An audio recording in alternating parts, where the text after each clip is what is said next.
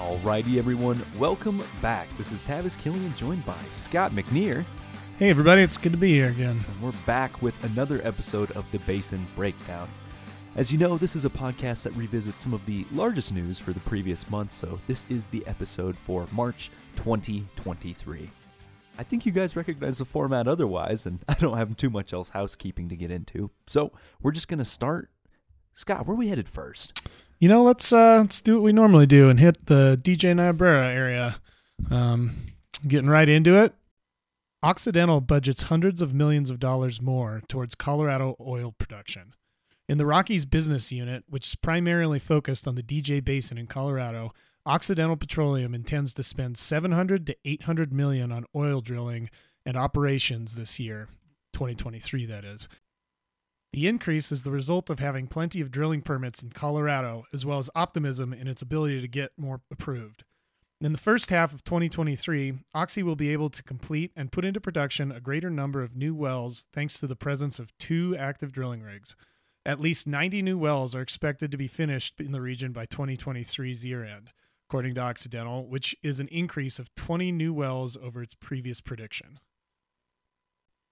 I mean, I don't know what you think, Tavis, but uh, it's good that they're continuing to drill in a state that has been increasing its regulatory uh, overbearing rules here lately. So I'm glad that they're that they're continuing to improve on their capital plan. Yeah, I agree. It's always easier to just work with whatever you have grandfathered in at that point, but the fact that we're seeing growth and not just companies paying down on debt is inspiring, and hopefully we see that trend continue. For our next article, why Governor Polis's ozone crackdown could spur a debate over new oil and gas permits. After Governor Jared Polis ordered state agencies to reduce emissions by 30% by 2025 and 50% by 2050, Colorado clean air activists are hurrying to finish a plan to mitigate the oil and gas industry's contribution to front range ozone pollution. The main source of ozone forming substances in the region is believed to come from the oil and gas sector, which is said to produce more nitrogen oxide than all vehicles in the state combined. The governor's ozone plan's objectives, according to Colorado Oil and Gas Association President Dan Haley, are challenging, but he said oil and gas companies have the best chance of succeeding if they meet them. And a lot of this is I don't want to say twisting of statistics, but I was looking actually last week at a bunch of different activist websites, and especially one group in uh, Commerce City that does not like the Suncor refinery. But yes, the industry does contribute to a lot, but it's a matter of remember scope, scope one, scope two, yeah. scope three. It seems like it, it gets expanded pretty far to even just the consumer burning the gasoline. So yeah, there's always going to be an impact if you look at emissions for using carbons, but these websites got into really crazy things like uh, fracking contributes to more wildfires and like really stretched it out. So I do understand that people want to protect these things, but I just feel like this is something that's going to be on the table for probably forever as people stretch and massage statistics either which way. And you know, Tavis, the the industry itself in Colorado has gotten a lot better over the last decade or so, five to ten years, I would think. Um, mm. Just with the way that they're designing facilities now and meeting the the Quad OA uh, EPA regulations, and I think that even though these statistics may be a little bit skewed to to favor the argument that Polis is trying to do with these these emissions reductions, um, the industry is making progress on on getting better about their their emissions overall. Next, uh, let's move to another article in Colorado here. Colorado oil and gas companies offer 459 million to guarantee their wells are plugged eventually. Large Colorado oil and gas companies have offered a sum of 459 million in well plugging guarantees to meet the state's new standards for orphan wells. However, this is far less than the COGCC was targeting. Smaller operators, on the other hand, are offering even less money to cover their abandonment costs and have only agreed to contribute 14% of the 360 million estimate for abandonment expenses. Operators have pledged to plug and abandon their wells in the state over the course of the next seven years, with 1,800 wells on the list for plugging and 4,600 wells slated for plugging and reclamation. And I mean, this is something that the state's been pushing and pushing and pushing, and uh, bonds probably have been low. I know that historically, in most states, actually, the bonds that were set in like the 80s or the 50s or whenever they were uh-huh. set, like it didn't, it a lot of them didn't increase over time, but at the same time, it does seem like the state is using the bonds sometimes to try to squeeze people out of the industry as well. So it's a double edged sword, I guess. Exactly. I, I do want to see updated regulations, so the rules from the 40s are not always going to be as effective in present day. But the thing I worry about is the smaller operators. Sure, your Oxys, your large operators, they can probably put a little bit of this money forward. But if you're going to mid cap and small companies and saying, hey, we need you to have even 50% of abandonment costs for every well, whatever you estimate, that's that's a tall order to ask. So I hope that we can find some balance, even if it's just a sliding scale through time. I mean, California does a decent job, not specifically with the bonding on abandonments, but with how they deal with soon to be orphaned or potential orphan wells. But this is all things that I imagine we'll be sorting through for the next decade or so. And our last story for this basin a proposed Utah railway could quadruple oil production in the Uinta Basin. The Uinta Basin Railway would link northeastern Utah and northwestern Colorado oil resources to the National Rail Network, enabling a fourfold increase in crude oil output. The Uinta Basin's oil and gas production has contributed to some of the worst air pollution in the state, which has sparked resistance to the project. The project's environmental concerns have been exaggerated, and the Surface Transportation Board's EIS is currently being contested in court.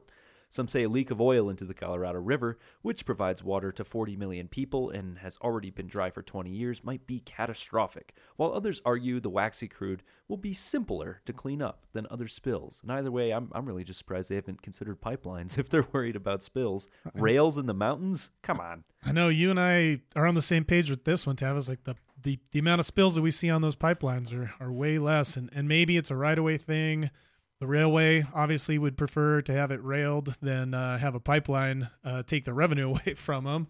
But, uh, you know, I, it's an interesting, uh, interesting development that I'm surprised uh, as well that they decided to, to go, especially in some of those areas where it can be treacherous in the wintertime. Yes that's all we've got for Colorado. Let's let's move on to the south and hit up the Scoop Stack in Oklahoma. Oil and gas production taxes fuel record for collections in Oklahoma. Oklahoma has experienced a record-breaking surge in collections of oil and gas production taxes. This surge in revenue is a result of the thriving energy industry in the state, which has helped boost Oklahoma's economy. Through February of last year, tax collections were 17.62 billion, an increase of 12.9% over the same time last year. For the first time, taxes on the gross output of oil and gas exceeded $2 billion. Oklahoma's economy is thriving due to high petroleum prices and low unemployment, despite inflationary pressures. I don't know too much about the Oklahoma environment, but are they doing better in terms of labor? I mean, I, I didn't know they we're experiencing low unemployment because it seems like everywhere else you go, service companies just can't pay someone enough to keep them around. So, hey, good for them. But again, that last sentence hit the nail right on the head. This is a result of high prices, so won't be forever lived. But either way, next article. The Ways and Means Committee listens to working Americans' struggles in Biden's economy. In order to hear from working Americans on the state of the American economy, the Ways and Means Committee hosted its second field hearing where citizens voiced alarm over the president's spending limits, which would increase taxes on top of the cost of goods hike. Lower taxes are better for everyone, according to Joe Bervetti, owner of a small drilling oil firm. Joe talked about how tough it's been to launch and maintain a small business given the state of the economy and how difficult it has been to locate full time staff as well as contract workers for the many aspects of the business. Joe and others are pleading with Congress to grant them permissions to carry on operating their family owned companies and to support American workers who are still physically able to do so. So I guess it kind of touches on my question from the last article. Not everyone's able to find labor and support. Yeah, it seems like uh, some of the Oklahoma residents are, are not super enthralled with um, the way that inflation has affected their state as well as other things in the policies that uh, Biden's administration has been pushing out. And before anybody says to themselves, "Wait a second, this uh this doesn't have to do with the scoop or the stack." The reason why we threw this one into that area is because the Ways and Means Committee held that hearing in Yukon, Oklahoma, and listened to working Oklahomas in that area. So, um, I mean, it's good that they're giving their voices to a committee that hopefully passes that along to the federal government, and uh, we'll see, I guess, if the federal government listens to what they Oh. have to say. But let's hit our last article in Oklahoma in the scoop stack, Tavis. And that is the question Is Oklahoma's fight against pro environmental policies hurting business recruitment? Republican lawmakers in Oklahoma are fighting against programs that encourage investments in renewable energy in an effort to save the state's oil and gas industry and resist, quote, woke ideology. However, a lot of environmental measures that Oklahoma opposes are supported by the same international firms that the state is actively wooing with millions in tax breaks. Republican lawmakers and Governor Kevin Stitt authorized a prohibition on state investments in businesses that support ESG last year. State Treasurer Todd Russ has sent letters to 160 businesses giving them until April 1st to affirm they do not, quote, boycott energy companies, end quote. Democrats attributed Oklahoma's struggle to draw major firms to conservative policies and politicians, while Stitt denied the notion that this was the case because of Oklahoma's anti ESG attitude. I don't know what you think, Tavis. I guess it all seems kind of ridiculous to me. Don't get me wrong, and I believe this popped off just after the time. Well, Texas was dealing with some of it too, but companies going, "No, we don't want to do business with you because you are oil and gas." I mean, I guess at the end of the day, that's their right to do so. That is just kind of how the free market works. So policies like this, I don't get it, and I can see how some of the other politicians would say, "Oh, but Tulsa was going to be the place where Tesla built a new factory, and that didn't happen." So uh, I'm confused. I don't know where I sit on this, but it does seem like a whole lot of busy work for a whole lot of nothing. Yeah, I agree. A lot of paperwork by April 1st, and at, at the end of the day, you know, you kind of can't be can't be mad at the at the law that says you can't have ESG when you don't get a, a renewable energy thing showing up in your in your city. Exactly. But that wraps up all we've got for that Oklahoma area. And now we bring it back west to California, where Governor Gavin Newsom signs a gas price gouging law. The big news in California this month is that the country's strictest state level regulations for big oil have been put in place due to legislation that Governor Newsom has signed. A new bill allows the California Energy Commission, the CEC, to establish a fine to hold the oil sector responsible and establishes a dedicated, independent watchdog to investigate price gouging by oil firms on a daily basis. 91 days following the signing of the bill, the law will become effective. The governor has been challenging the energy sector on several occasions for prioritizing money over people and has now put the pen to paper. And hey, all the power to him. With something like this, maybe it really illuminates to the state why their prices are so high, why certain chemical additives and summer blends and importing of other energy just to make this stuff is really driving their domestic market price up. I like your optimism, Tavis. I really do.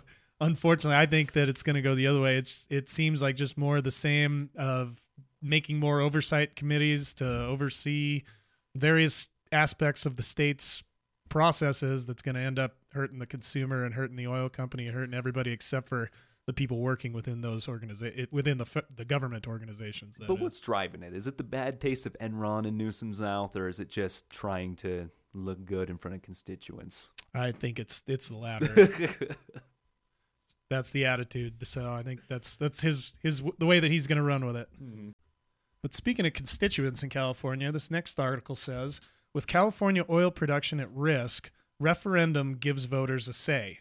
Voters in California will decide in 2024 whether the state should expand its reliance on imported oil or keep producing oil while adhering to the strictest labor, environmental, and health regulations in the world. Some argue that oil produced in California is the only petroleum in the world that complies with the state's climate restrictions, but imported oil is not subject to these rules. If 15,500 current California wells are shut in and the supply is switched to imported oil, gasoline prices there will rise.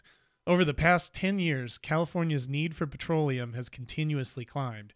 In 2024, Californians will decide whether to make the change to imported oil or continue production in the state. And this is uh interesting, I guess, precedent if it does pass. Uh, should be, again, talking about prices rising. It Mhm. definitely will. and that might be enough of an incentive to get people to vote that way. I mean, the cost of living has already gone up so much there, especially in LA. But then again, I feel like LA is going to be one of those areas that says, no, not in my backyard. Whether that's your wealthy and living in the hills and don't want to see it, or on the other end of the spectrum and don't want to live next to it. I think it's going to come down to Kern County and everywhere in between there and San Francisco to really push this, but uh, it's going to be a fun election cycle. I mean, another factor I guess will happen what gasoline prices does there between now and 2024 because mm. that might be a an influence on people's decision making based on uh, what they see gasoline doing after they implement that. Oh, but this is big oil g- price gouging us at the pump. There's no winning. Yeah, you're probably right. Next, the CPPIB, or the Canada Pension Plan Investment Board, says stake in California oil and gas producer fits its ESG plan. For well under $400 million, the CPPIB recently acquired a 49% share in Aera Energy LLC, the second largest oil and gas producer in California. Despite talk about California's oil fields being easily accessible and inexpensive, some say they are also mature and will eventually begin to dry up. By continuing to fulfill California's conventional energy needs while expanding carbon capture and storage along with a portfolio of renewable energy sources, the partners want to make Aera carbon neutral in 10 years. CPPIB, a heavy investor in climate sustainable projects, has stated that although the Aera deal has been opposed by some as counterproductive to their sustainability mantra, it meets their climate goals. And hey, that's just a lot of money and even if it didn't meet their climate mantra, so to speak, I imagine they'd probably find a way to invest in it anyways. But it's nice to have some CCUS projects to justify it. I mean, the real the real thing that I see out of this story is that uh, the CPPIB sees that uh, energy prices are going to continue to rise, and they want to get in now because that'll help fund their pension. At the same time, if they can make an argument for the ESG, they'll they'll honestly probably do what they did the last time that. Uh, that a bunch of Canadian pension plans had oil and gas companies in their portfolio, and when times go bad, they'll just complain about it. it. and get mad at oil and gas again.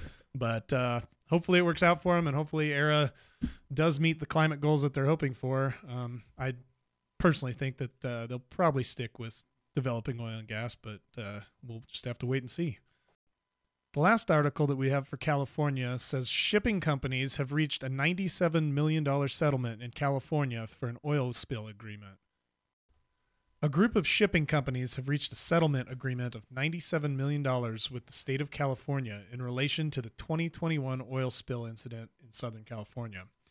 The spill occurred when a pipeline used to transfer crude from ships to trucks ruptured, resulting in hundreds of barrels of oil spilling into the Pacific Ocean. The settlement will be used to fund restoration and improvement projects in the affected areas of California's coastline, and the agreement also includes measures to improve safety protocols and spill response procedures to the shipping industry.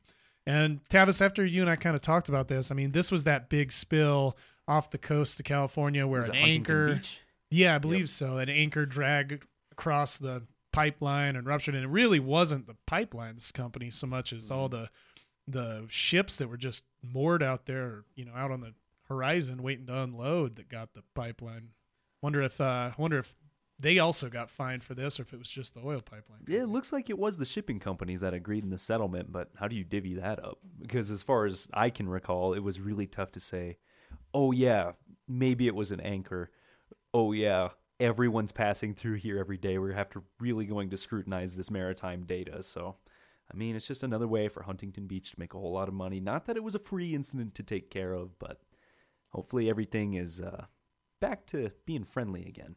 Yeah, and the, those uh, new pr- procedures and protocols in place make it make it a faster cleanup if it ever happens again, which hopefully it doesn't. But yeah, um, knock on wood. Yeah.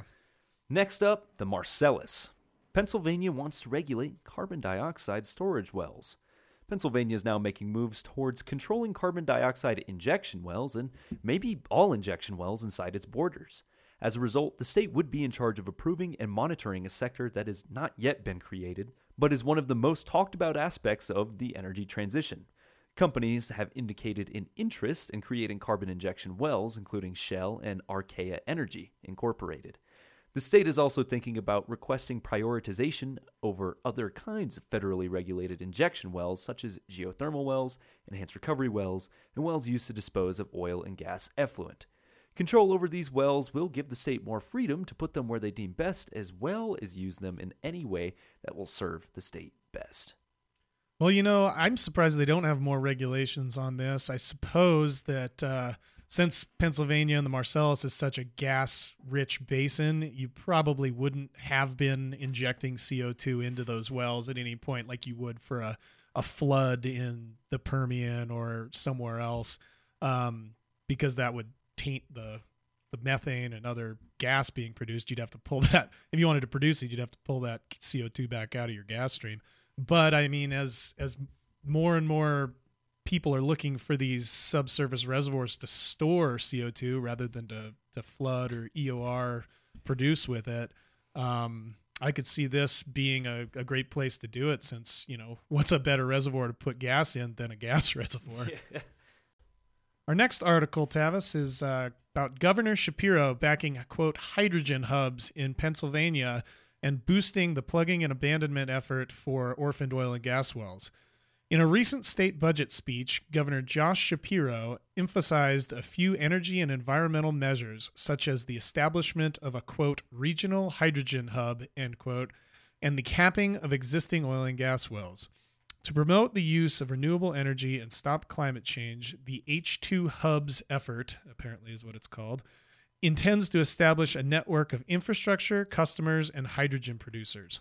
More than $400 million would be potentially given to Pennsylvania over a 10 year period to plug wells.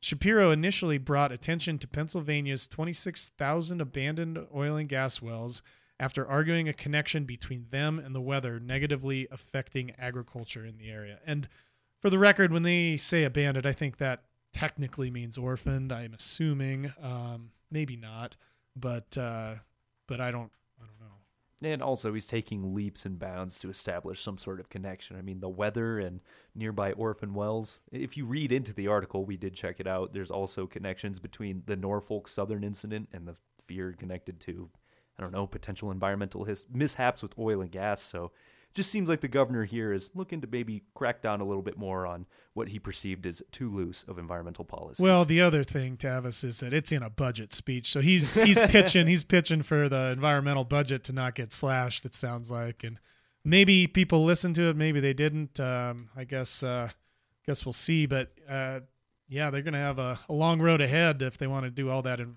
hydrogen uh, produ- production in that area as mm-hmm. well. So um, we'll have to see see if they get their funding.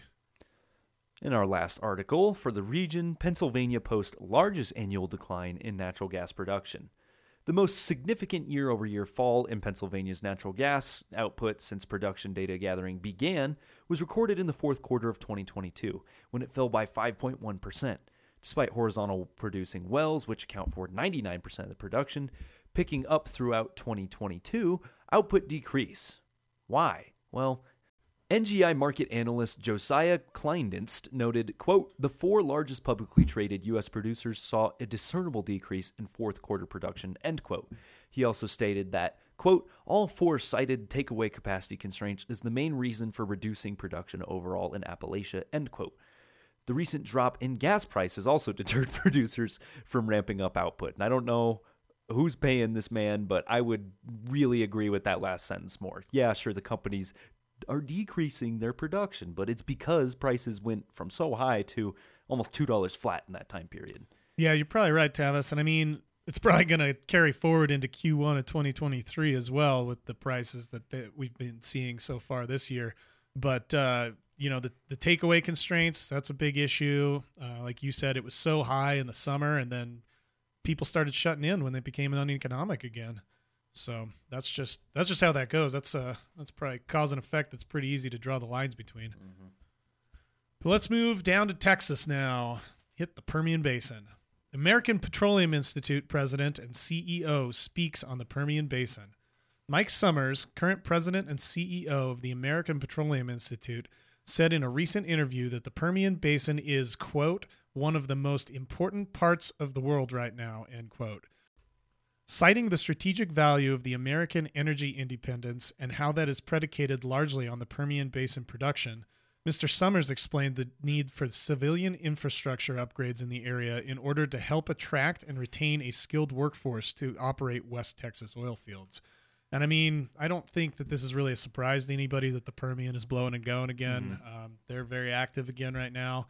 and they do need more more labor, more more help with their infrastructure, especially in West Texas where it's so barren and hard to hard to build fast enough to meet the amount of production that's being drilled out there. Just goes to show that labor shortages are a common thread that sort of tie all of these basins together right now. Next up, Texas youth organizers take aim at the biggest oil field in the U.S. Youth climate activists in El Paso have assisted in putting forth a municipal measure to ban the use of municipally controlled water for hydraulic fracturing operations outside of the city's limits. Other concurrent legislation is advocating for the more rapid purchase of solar and wind infrastructure near El Paso, in conjunction with the city's goal to derive 80% of its electricity from carbon free sources by 2030. The article cites a survey that concludes that in 2019, 72 billion gallons of fresh water were used in the Texas side of the Permian Basin for hydraulic fracturing operations, a 2400% rise from 2010.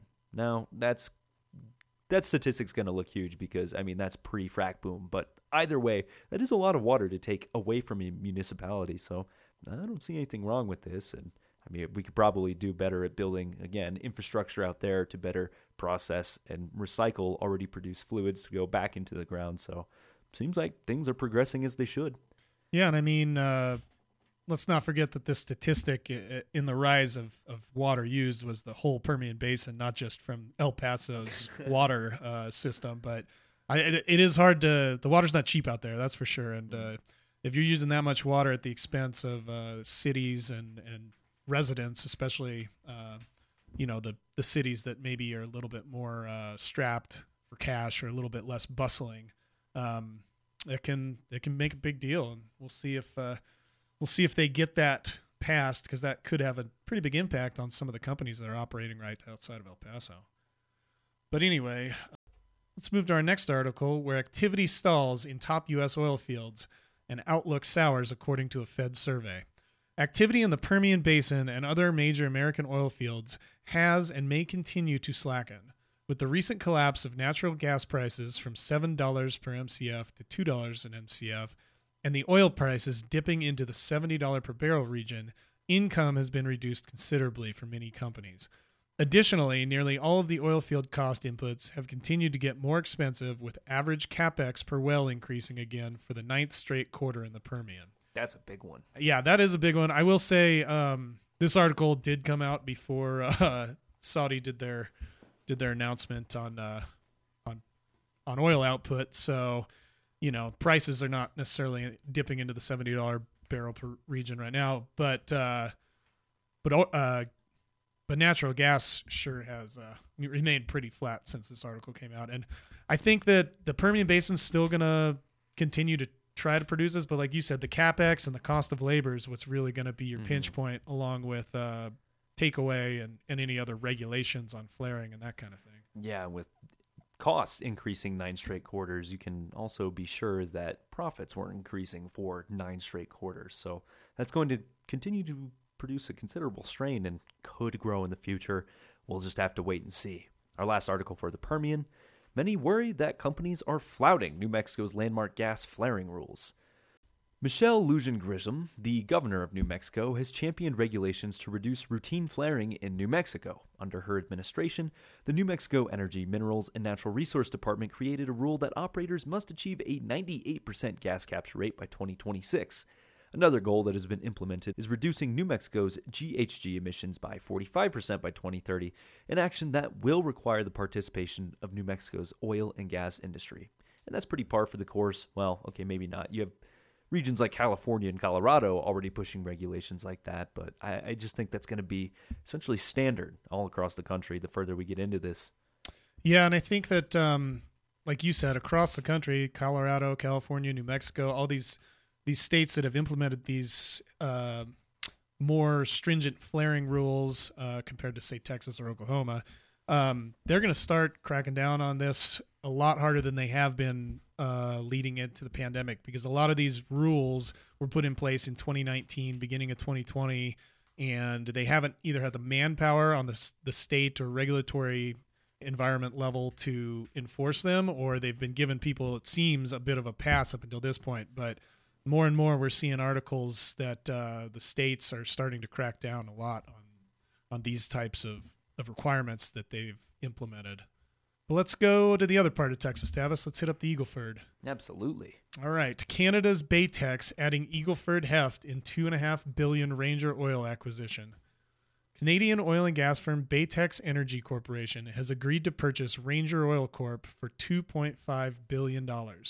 Baytex has identified 741 net undrilled locations, giving them an additional inventory life of 12 to 15 years. The new acreage lies largely in Gonzales and Lavaca counties, northeast of the existing Baytex acreage found mostly in Karnes County. With the heritage Baytex and Ranger assets, Baytex expects to produce 155,000 to 160,000 barrels of oil equivalent per day at the close of the sale. 75% of this production is oil, while the remaining 25% is natural gas liquids and natural gas. So that's a big that's a big move for them. I mean, I think we had one last month too, right? Are we getting into acquisition season for the Eagleford? Yeah, it seems like there's been quite a few. I think we've got some other ones coming up as well. So it should be interesting uh, to see if that continues or if uh, you know people made their moves and now are just going to hope Hmm. that the gas prices climb back up. Well, this next article addresses that speculation. A frenzy of Eagleford M&A continues as E&Ps enter, expand, or exit. A flurry of Eagleford M&A activity has taken place in recent months with Chesapeake continuing the piecemeal sale of its oilier Eagleford assets, UK-based Ineos arrival into the basin, Canada's Baytex Energy purchasing Ranger, and Spanish Repsol's purchase of Japanese Inpex assets. In the latter part of 2022, we observed Marathon Oil's purchase of Ensign Natural Resources, Eagleford Assets, Devon's purchase of Validus Energy, and dozens of smaller acreage swaps and small cap acreage purchases. And I mean, I think all of the news we have for the Eagleford this month continues to build off of these M&As, but uh, Yeah, at least that's better than nothing like we had through 2020. Yeah, it's it's good that there's some activity finally happening, and uh, this next article rolls right into the one that you just said as far as uh, smaller swaps and small cap purchases. Uh, Carrier Energy Partners Two sells Eagleford assets. Carrier Energy Partners II has recently sold its non operated working interest position in Karnes County for $145 million to an undisclosed buyer in an all cash deal. The deal is the latest of three sales, the others in 2017 and 2019, and marks the full divestiture of Carrier Energy's position in South Texas. The firm was founded in 2013 with equity funding from Riverstone Holdings, an investment firm that focuses on the energy sector. So, I mean, you know, at some point those those private equity backers they want to close those funds, and that's just what happens. And it looks like it was time for Carrier Energy to do it, and hopefully they they got the price they wanted, and everyone's happy in this deal. And that rounds up all of the news we have from Texas. So now we take it to the second to last basin, the Powder River. Feds are seeking public input on pending oil and gas lease sales.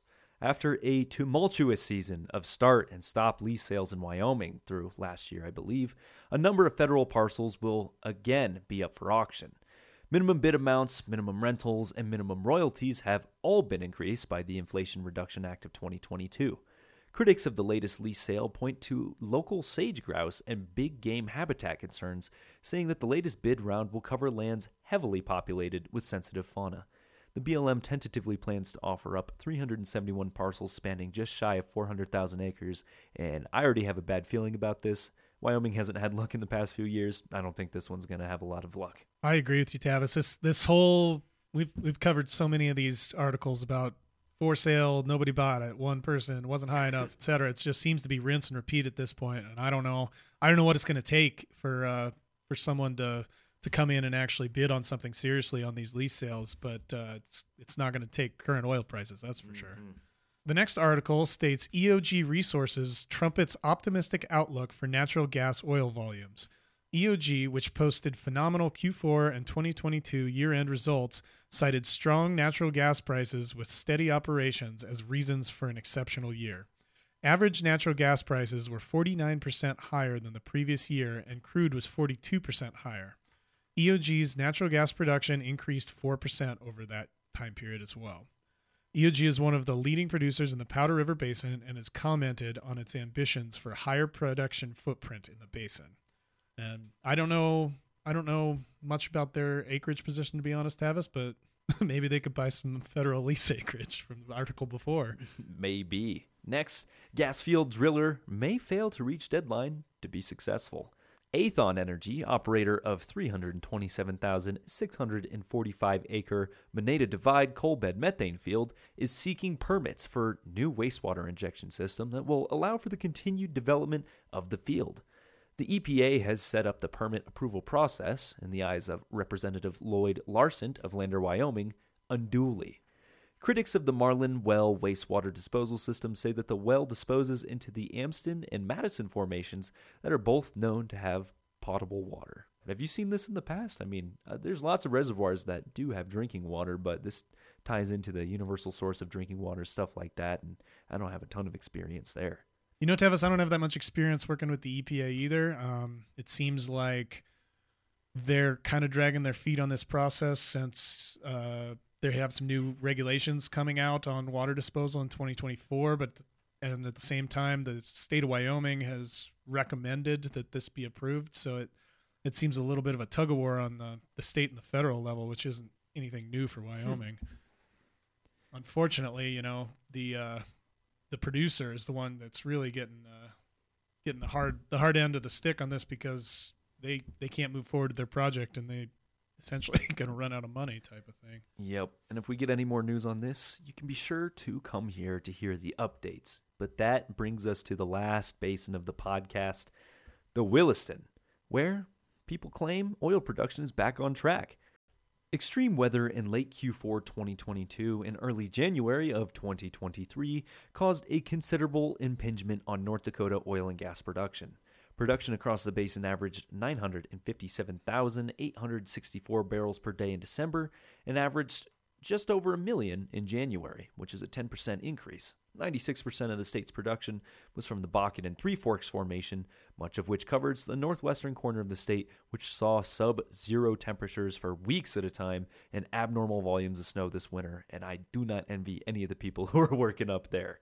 No, it's good to hear that the production's back on track, and uh, you know that's that's good for the state. It's good for the operators up there. It's good for you know the environment in a way, so that you don't have wellheads freezing up and pipelines rupturing and facilities overflowing or freezing.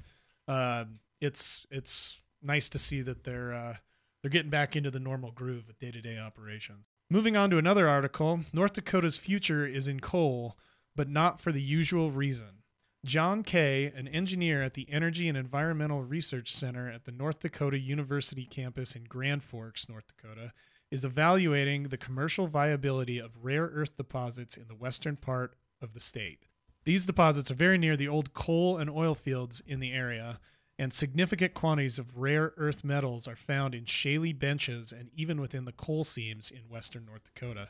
So I don't know exactly what they're going to be doing with these rare earth deposits. Is it uh, is it energy related? Is it uh, manufacturing for for batteries or something? Tavis, what do you think? I have no clue. I don't have a whole lot under my belt in terms of knowledge in coal and coal processing and what it affords, but hey, at the end of the day, it is a valid energy source, so who knows? Maybe these can be recycled and maybe we get lucky and it's the new rare earth basin for the United States. Time will tell. But, folks, that is the end of this episode. Now, quick shout out to the Wacky World of Energy segment. Anthony and I have a new studio setup. Our other episode was actually released the day of recording this podcast, so it is definitely out by the time you listen to this. You can find it on YouTube to see that new studio, or if you'd rather, you can continue to just listen. But I encourage you to check out YouTube, it's a bit more fun.